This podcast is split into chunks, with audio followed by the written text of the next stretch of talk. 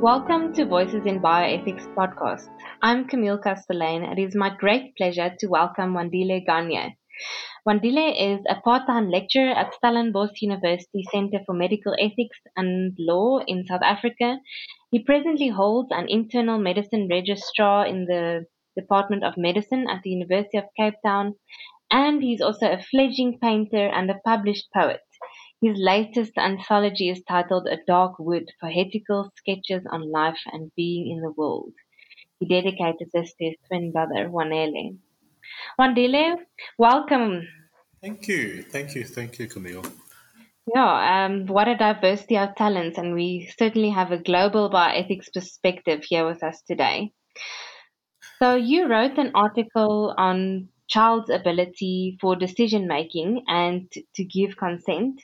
And you asked whether a 12 year old had sufficient maturity to consent to medical treatment. You spoke about whether this capacity should be based on the principle of autonomy or sufficient maturity, or rather on a communitarian viewpoint by which the whole family can and should be part of the decision making process. Do you think this is distinctly different from a Western prioritization of autonomy? And what do you think we can learn from that perspective? Thank you for the question. That article was written a while back. to catch up the viewers uh, or the audience, let me first say so, in the South African context, in the legal context, is that a 12 year old can legally consent to medical treatment without being accompanied or requiring the consent of his or her parent or guardian. Now, that's medical treatment. It's a bit different for surgical treatment. And hence, the motivation for the article itself was because the child is thought to have uh, individual autonomy, and hence the argument then was what is the place for the family in the community in an Afro communitarian context? What is the role of the uh, the family in decision making?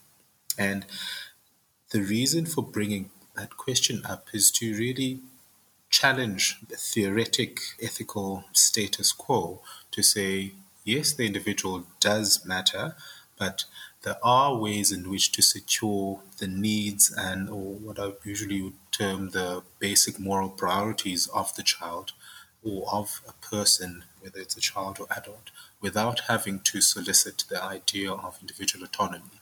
And that natural way of securing the need, basic moral priorities of the person is how we naturally live with one another, that is, in within our sociality and our community, where one is owed moral duties by another within that moral community. So basically, you are referring to your most research focus as well, which is Ubuntu, right? Yes. And maybe you can just give us a quick summary as well for our listeners. What do you understand under the concept of Ubuntu? Yes, so my, the Afro communitarian idea, in essence, refers to Ubuntu. Ubuntu is one of the African philosophical notions that, firstly, the word itself refers to humanism, and it's derived from the Xhosa or Zulu tribal languages in southern Africa. And the very notion of Ubuntu can is easily captured by the phrase, I am because we are, because we are, therefore I am, or alternatively in the Xhosa adage that says, ngabantu, a person is a person through other persons. And immediately, what one understands from those two phrases is what I've just alluded to is that my personhood is the individual is because of the community itself. And that is to become a person, I ought to or need to be cognized in the context of the community of others and not as an individual entity. So, would one say that children then are not considered as a full person, if we had to put it like that? Not yet, in the sense of the word. in decision making capacity then? So, in traditional African philosophy, I'd say yes, the child would not be considered a full person, but although their basic moral priorities are recognized within that context, but they aren't recognized as a full um, person per se. Yes. So, if we say that a child is not a fully fledged person, I think what you're also trying to say is that a child should also be heard but that they should also be protected in a sense. Maybe you can just expand on that. Yes. So the idea that a child is not a full person is actually derives from a traditional African philosophical view that personhood is rather a processual idea that comes in gradations and one philosopher, African philosopher, that espouses that view actually is Menkiti, Nigerian philosopher. But what I meant here is that an Afro communitarian ideology, the child has the most important thing is not of necessity the individual rights, but the duties owed to the person or the individual by the community, and hence the individual is protected due by the community due to the rights or obligations owed to them, and not, as I said, of necessity by the rights owed to them. Great, that's interesting. And how does that play out practically? Is it something that is easily applicable in the South African context, or not necessarily? So, the, in the South African context, is quite interesting because we do have, uh, on the one hand, the legal system that espouses, as I said, uh, individual autonomy or, or, rights. And on the other hand, you still have this communitarian ideology where there are instances, even in the clinical context, where you find these two ideas clashing. And even for the bioethical community, they find this quite difficult to, to navigate through, particularly when, say, the child is of legal capacity to consent, and they also subscribe to the idea that they are from this sort of community and they cannot consent to medical treatment. So it is a bit of a difficult one, to be quite honest, to navigate through, but hence the need to have a broader discourse on this cross cultural horizon. Yeah, so I think for a lot of our listeners, that sounds very radical, but I think in the South African and African context, often we see in our clinical ethics consult how important the family is and how often decisions cannot be made without considering the context and the people surrounding that person, which I actually think is very valuable, something that one could actually add to the Western perspective. Would you agree? Yes, indeed. I do agree. That's why the article was written. It's one among many, to be quite honest. I'm not the only proponent of that view. There's a, the wealth of literature around that, challenging that uh, norm of the importance of individual autonomy versus the import of the family or the community in general. Okay, no, fantastic. I think it is important to also make the, the diversity of voices heard. Yeah, I think that's very valuable as well. Your most recent research focuses on specifically then on Ubuntu and how it can be applied to emerging technologies such as precision medicine, embryo like structures, and AI.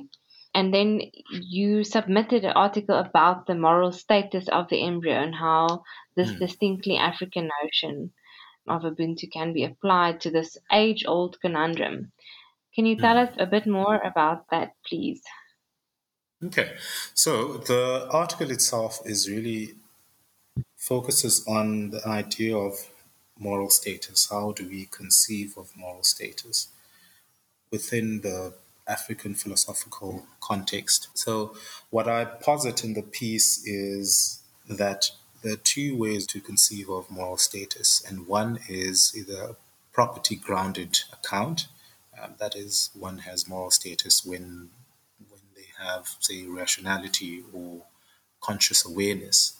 That's one predominant way of conceiving of moral status. And then within, then I ask the question, how else would we can we conceive moral status, and particularly in within the context of Ubuntu.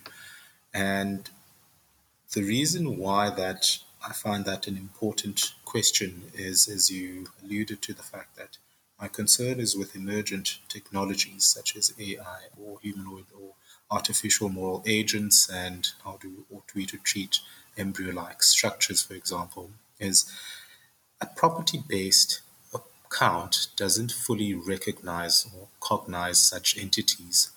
And particularly, the point is even driven uh, when you consider, say, extraterrestrial beings or even animals and uh, the ecosystem.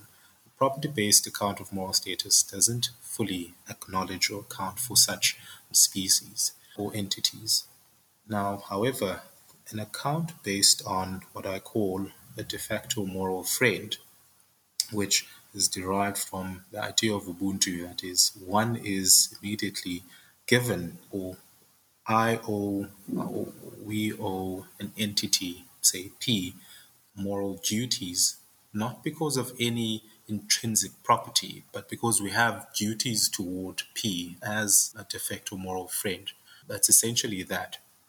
And I do go into a bit of detail why I think that is the case within an Afro communitarian approach in the article itself. But in essence, that's what I detail. Okay, no, very interesting. I think that definitely is an, an interesting notion. And do you think that it can be applied in not only this moral status, but also in a wider context? And what do you hope to like contribute to the field? Also, if we think of a cross-cultural discourse between mm. uh, the global north and the global south, and how yeah we can learn from each other definitely from the Western perspective as well as a different perspective. I'm glad you raised that question. So, firstly, this view that I posit, as I said, it is when one reads the literature on moral status, there's a dearth of this perspective and which I find quite surprising given that it's such a pervasive idea within Ubuntu oriented thinking or thinkers. And quite a natural way of thinking, even in, in traditional African societies, if I allude to a bit of social anthropology now, or African social anthropology, to and it speaks to that very fact that it seems like um, the global north and the global south have been going about academic, uh, philosophical, or bioethical discourse in two different ways. And there is a need for that cross cultural discourse to happen.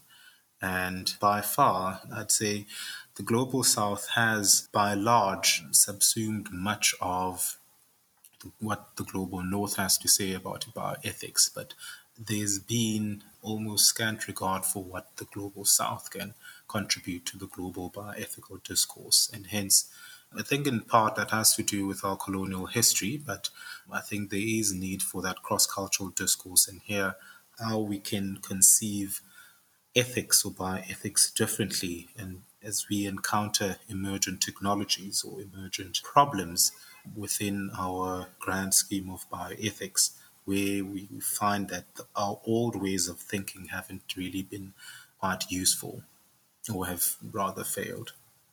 Yeah, yes, definitely. And we see how quick technology is also developing, and the ethical and legal impact just can't keep up with that.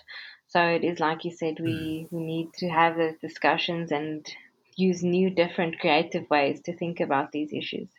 So that's really great that you add that as well. I was wondering about one of your interests as well concerning like AI and Ubuntu. Maybe you can tell us a bit more about that if there's something you would like to add regarding that.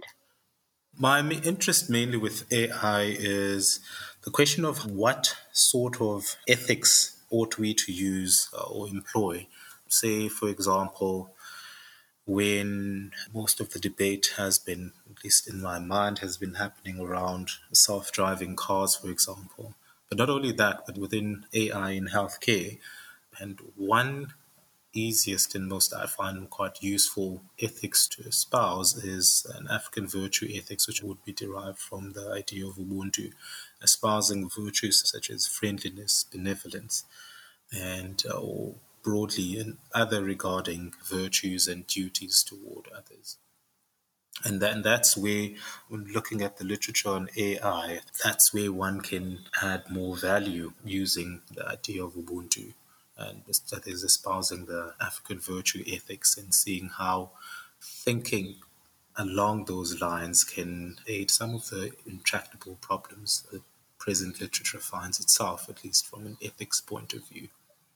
Okay, yeah, no, that's great. So, I wonder, like, I don't know if you've read Yuval Harari's book, 21 Lessons for 21st Century, and there he says that everyone wants to drive an altruistic car that's programmed mm. to be altruistic to protect the driver, but everyone wants everyone else to drive a utilitarian car, which protects the people outside the car. Hmm. um, so I wonder how would a self-driving car that has a Ubuntu philosophy um, be programmed? yeah. Yeah. Uh, yeah. You, you've you've you've posited it in quite an interesting, interesting yeah. manner. It's a, certainly a good point for, for discussion. Maybe I'll have to flesh it out in a form of an article. yeah, that sounds good. Yeah, and then I wanted to ask: you're also, as I understand, a medical doctor, and maybe there's mm. an interesting clinical ethics case or consult that comes to mind that you would like to share because I know our listeners always, a story is always interesting, but if not, that's not a problem. Well, classic or quite a common encounter we find is think I was back in internship when I was working in surgery when I was in rural KwaZulu Natal in South Africa, where this patient mm-hmm. was uh, presented with essentially as she needed it was a septic leg and she needed amputation and at this point, she said she cannot and would not even um, consider consenting before she has consulted with the family. And she certainly did not want to give consent for the surgery. And not because she didn't think of herself capable, but she was, had absolutely good decisional capacity, but because, as she put it as well, this is not just a respect toward others, but others have a stake when it comes to her health. And that's essentially how they make decision as a community and not just as an individual. And it is quite always we find these sort of circumstances or situations and to one who's not accustomed to this way of thinking might immediately say, but this lady has absolutely good decisional capacity and individual autonomy and her insisting that she needs to discuss the issue with her family or community does not make any sense. And it always, for me, drives mm-hmm. the the point that when we enforce this idea of individual autonomy in, say, in a community, in a context where the individual autonomy does not weigh greater than, say, the, uh, the community, it is really, an ethical injustice to enforce or to impose an ethical system that is not germane to that society or that community. And hence the need for us to broaden our understanding of ethics, not just from an individual point of view, but also from a community point of view. And that is the essence of why I'm advocating the idea of Ubuntu as well. Okay, interesting. Thank you. And then lastly, can you tell us a bit more about why you became a medical doctor? As you say, the community is important to you, and to what degree that decision ha- had to do with your upbringing and family. You grew up in a rural part of South Africa, Khayelitsha, if I'm mm. not mistaken. Please correct me if I'm mm-hmm. wrong. That's correct. So the decision is actually quite was. Uh, I never wanted to become a medical doctor. Um, I did oh, not really? even imagine okay. in my wildest dreams. I oh. always thought quite interesting enough that I'd be a physicist. Yeah, so the real change came when there was quite a lot of illness and sickness in the family, including my own brother as well. And I think that was the turning point for me. Then I decided to commit my life and ambitions toward helping others whether it is through healing people, or as I would put it, healing the community that raised me, or by writing or research, which is what I'm presently doing. So, yeah, that's what made me change actually. And I've enjoyed it since. Oh, that's fantastic. And yeah, it's interesting how our life journey takes us onto different paths. And I hope your brother is also mm-hmm. doing better now. Oh, yes. Yes, yes. No, that was a, a while back. He's also a medical doctor. Oh, fantastic. Wow. Okay. So I'm also interested to know whether you would say that this notion of Ubuntu is at all relevant to the COVID 19 pandemic that we are currently living in, and where we often hear the debate that the individual's rights is opposed to that of the community, especially if we think of vaccines and whether that should be mandatory or not. How do you think an African philosophy Ubuntu, of Ubuntu could maybe help us in this regard? Wonderful. No, thank you for raising that subject as well. I think this brings my earlier point to greater clarity, actually, where you find that there's constant clash between individual autonomy or individual rights versus the societal good or the good of the community, particularly in COVID times where states have imposed severe restrictions to individual freedom individual rights or autonomy over preferring rather to secure the public good. And it is exactly the same, the sort of setting where an Ubuntu ethic comes into play, where protecting the good of the community or the social good, wherein the individual himself or herself then will find by securing the public good, the individual finds protection within that system. Interesting. Yeah, no, so thank you very much for spending time with us today. Yeah, we look forward to seeing what else you accomplish and thank you for being with us today. Thank you. Thanks, Camille.